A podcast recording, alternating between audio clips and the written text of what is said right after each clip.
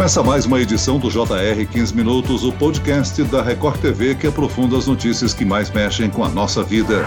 O Brasil já tem em uso três tipos de vacina contra a Covid, o que não significa que temos escolha ou mesmo quantidade suficiente para todos os brasileiros. São pelo menos seis capitais com atraso na aplicação da segunda dose. Essa demora prejudica a imunização? O ritmo da campanha de vacinação pode dificultar o combate à pandemia? Eu converso com o imunologista Dr. Jorge Calil, diretor do Laboratório de Imunologia do INCOR. Bem-vindo, doutor. Bem-vindo, um prazer estar com você, Celso e Herbert. E aqui com a gente também o repórter da Record TV, Herbert Moraes. Bem-vindo, Herbert. Oi, Celso, obrigado. Doutor, olha, como vivemos em uma contradição, né? A falta de doses em algumas cidades e em outros, como Anápolis e Goiânia, os postos estão vazios. A suspeita é que as pessoas estejam esperando para escolher que vacina tomar, né? E isso não faz o menor sentido. Esperar para tomar um e o outro imunizante. Ou é? Não, veja, nós estamos numa situação no Brasil que nós temos que tomar a melhor vacina, e a melhor vacina é aquela que está disponível para nós. Então tem que ir no posto e tomar a vacina que está disponível. É, agora, a questão da distribuição de logística,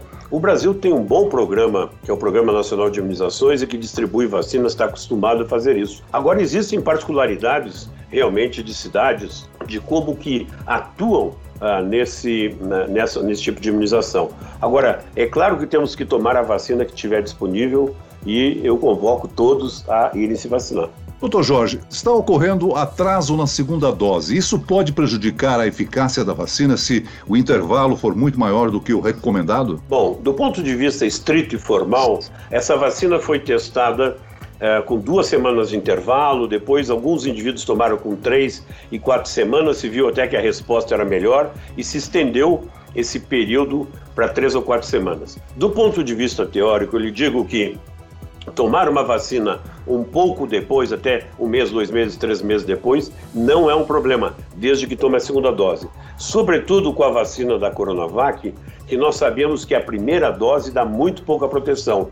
Tem que ser tomada a segunda, mas pode espaçar. Mas a pessoa tem que se dar conta que entre a primeira e segunda dose, a, a resposta imunológica protetiva é ainda muito baixa. Agora, doutor Calil, funciona tomar doses de vacinas diferentes? Por exemplo, lá na França e Alemanha, eles adotaram essa estratégia em um caso específico. Mas só que a OMS não recomenda, não é isso? Veja, Herbert, mais uma vez, eh, nós não temos um recuo, nós não testamos o que, que acontece se tomarmos uma primeira vacina de um, segunda vacina de outro. Novamente, do ponto de vista imunológico, do ponto de vista teórico, não há problema. Talvez até houvesse algum benefício, nós não sabemos. Existem algumas, algumas tentativas nesse sentido, tomar a primeira dose de uma e depois de outra, que estão em teste agora. É o caso da vacina de Oxford e da vacina russa. Eles estão testando a primeira dose de Oxford, segunda dose de, eh, da vacina russa, mas está sendo feito na Europa e talvez daqui a um tempo a gente tenha algum resultado. Isso é particular porque essas vacinas usam adenovírus. E quando você usa, às vezes, o mesmo adenovírus na primeira e a segunda dose, a resposta contra o adenovírus, que é só o vetor, só o que leva a vacina, é tão grande que às vezes inibe essa dose de reforço. Não acontece nada disso com a Coronavac. Doutor Jorge Calil, já é possível saber se será preciso um reforço nas doses ou uma vacinação anual, como acontece contra a gripe? Veja, Celso, nós, mais uma vez, também não sabemos essas perguntas que, que, que emanam das pessoas são perguntas muito válidas e nós estamos trabalhando muito para tentar resolver essa questão. Uh, nós não sabemos por quanto tempo dura a imunidade. Nós estamos estudando marcadores, né? sejam os chamados anticorpos neutralizantes, sejam as respostas celulares, e nós não temos ainda um marcador que diga quem está com isso está protegido, quem está com aquilo está protegido. Então nós temos que observar a vida real. E a vida real, até bem pouco tempo, Celso, a gente, eu dizia, quem teve a doença até agora não se reinfecta, é raríssimo. Então, ele está protegido. Também quem recebeu a vacina. Mas aí surgiu uma complicação adicional. Apareceram os variantes. E a gente sabe que esses variantes, algumas vezes, mesmo as pessoas já vacinadas ou as pessoas que tiveram a doença, passam a ter a doença com, porque o variante escapa da resposta imune. O que, que as empresas estão fazendo? As grandes empresas já estão trabalhando para fazer vacinas que cubram esses variantes também. Eu trabalho também numa vacina, no desenvolvimento da vacina, e já estou colocando os variantes na composição da vacina para a gente ter uma resposta mais ampla. Agora, por quanto tempo é a resposta, isso ainda não sabemos dizer. Doutor Jorge, quem teve Covid recentemente pode tomar vacina logo em seguida? Quem teve a Covid recentemente não é recomendável tomar imediatamente a vacina. Aqui no Brasil, nós decidimos, num grupo que, que, que dá assessoria ao Ministério da Saúde, que deveríamos esperar pelo menos um mês. A Organização Mundial de Saúde diz para esperar pelo menos seis meses. O que tem é que muito provavelmente a vacina e a doença elas vão dar imunidades semelhantes, muito provavelmente até a doença vai dar, vai dar uma imunidade me melhor.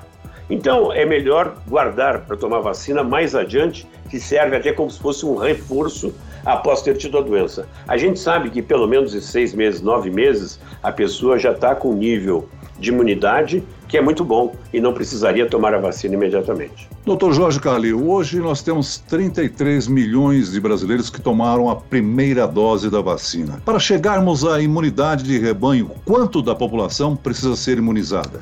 Nós não sabemos ainda por quê. Veja, saiu até no jornal que Seychelles já tinha vacinado 60 e tantos por cento da população e agora começou com uma nova onda de doença. Muito provavelmente porque chegou em Seychelles, que é ali pertinho, a variante da Índia. E a variante da Índia não perguntou se as pessoas estavam vacinadas e já começou a infectar. Então, nós estamos tendo infecções em pessoas que haviam sido vacinadas. Então, nós não sabemos se, até que ponto, os diferentes variantes vão pular por cima da vacina. Vou dar um outro exemplo para você. A África do Sul tem um variante que é muito difícil.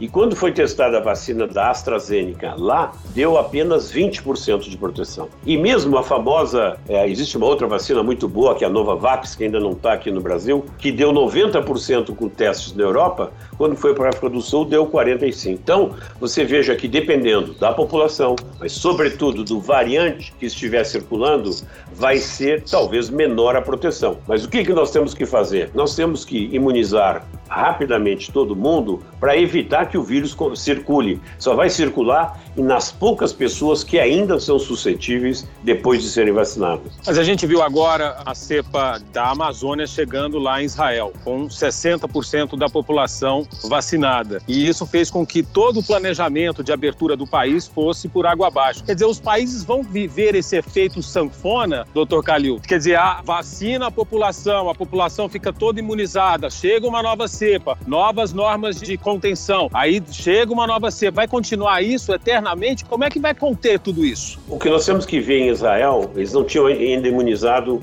toda a população, tinham imunizado uma boa parte da população suscetível adulta. Então o vírus começou a circular. Muito provavelmente o número de pessoas suscetíveis depois da vacinação com a vacina da Pfizer é menor, mas haverá casos. Então, nós vamos ter que fazer sempre para uma decisão inteligente, ver risco e uh, o efeito do, da, da vacina, quer dizer, até, até que ponto que a gente pode voltar à normalização. Mas, como eu digo, nós vamos ter que fazer vacinas contra esses variantes. Isso vai ser fundamental, fazer a vacina contra os variantes.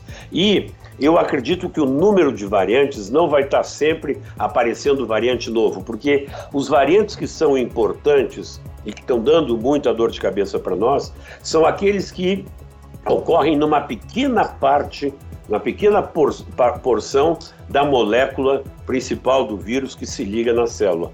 E essa pequena parte não pode ter muitas uh, mutações, senão o vírus vai terminar perdendo afinidade e vai ficar pior para ele, então ele não é selecionado. Mas vamos ver quantas variantes vão surgir. Nós estamos aí na época do descobrimento dessas variantes e vamos ver como é que a gente consegue colocar isso nas vacinas para que não tenha esse problema. Quando toda a população ou parte da população mundial estiver vacinada, essa pandemia tende a se tornar uma endemia, doutor? Olha, quando todo mundo estiver vacinado, muito provavelmente nós vamos ter, né? de vez em quando, um caso aqui, um outro caso lá, pessoas que foram vacinadas e que mesmo assim não estão completamente protegidas, mas se acredita que a circulação do vírus vai cair muitíssimo. Mas é possível que nós não consigamos eliminar completamente o vírus e, e que o vírus vai desaparecer. Ele vai conviver conosco, nós vamos ter que cuidar, estar constantemente cuidando uh, mas de uma forma mais branda, podemos retomar as atividades. Doutor Jorge, na prova que eu estou fazendo, agora o senhor vai tirar nota 10. O senhor está coordenando uma pesquisa de uma vacina. É uma vacina o que o senhor está realizando contra a Covid? É um spray nasal. Como é que estão os trabalhos? Olha, os trabalhos estão indo muito bem. Uh, normalmente se demora muitos e muitos anos para fazer uma vacina, nós estamos em ritmo bastante acelerado. Agora, veja, Celso, nós sabíamos que as grandes empresas iam fazer uma de duas apostas.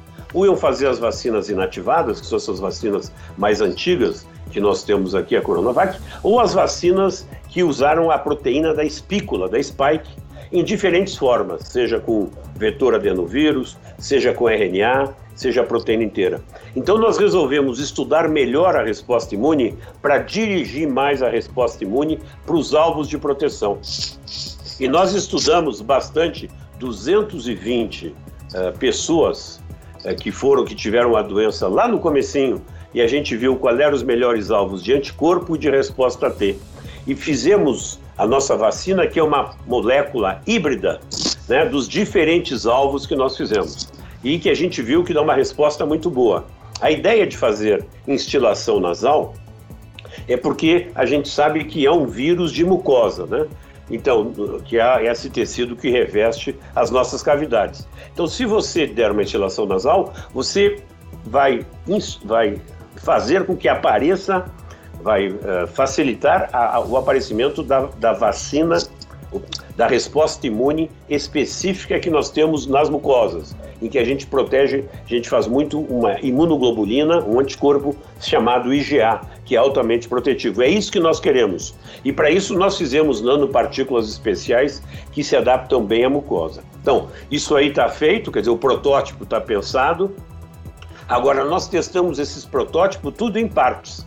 E agora nós temos que colocar tudo junto e nós fizemos isso, então nós estamos testando qual é a melhor forma de industrializar. Porque não adianta fazer a descoberta, nós temos que tornar isso factível. Como é que se industrializa? Para industrializar, você vai ter que usar provavelmente uma célula que produza essa vacina.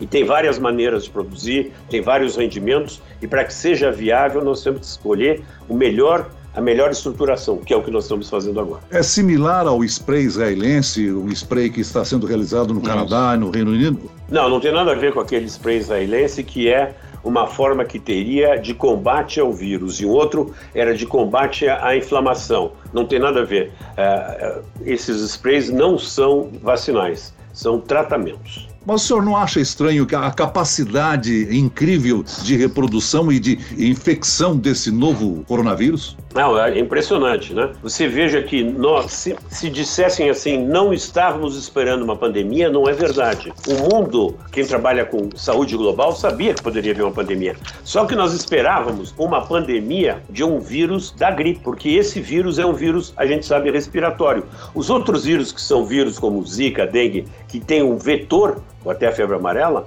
a gente consegue controlar pelo vetor. Agora, quando é transmissão respiratória, você não tem como controlar. Você não pode matar o vetor que é outra pessoa.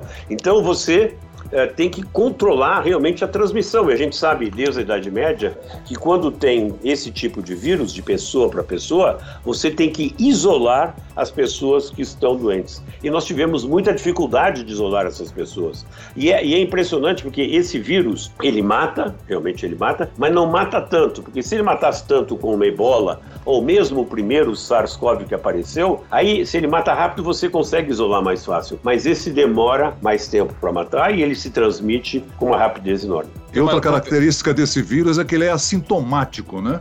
Isso pode acontecer muito, de termos as infecções assintomáticas em alguns indivíduos e ter uma, uma infecção com um quadro clínico uh, bastante florido em outros indivíduos. Uh, isso depende muito de características que são uh, individuais. Doutor Calil, por que, que quando mesmo a pessoa vacinada, ela precisa manter os cuidados depois da vacina? Bom, Herbert, nós vimos que, por exemplo, a vacina Coronavac, ela tem só 50% de proteção, de eficácia contra uh, termos doença, ou seja, quando termos o vírus e termos algum tipo de sintoma. Então, está tá dito, só 50% menos de chance de ficar doente. Então, os outros 50% estão ainda suscetíveis, não vão ficar doentes, mas eles estão suscetíveis à doença. Podem até ter uma doença mais branda. E isto, veja, foi testado quando ainda era o vírus original, não eram as variantes, e foi testado em gente jovem, né? E não gente acima de 60 anos.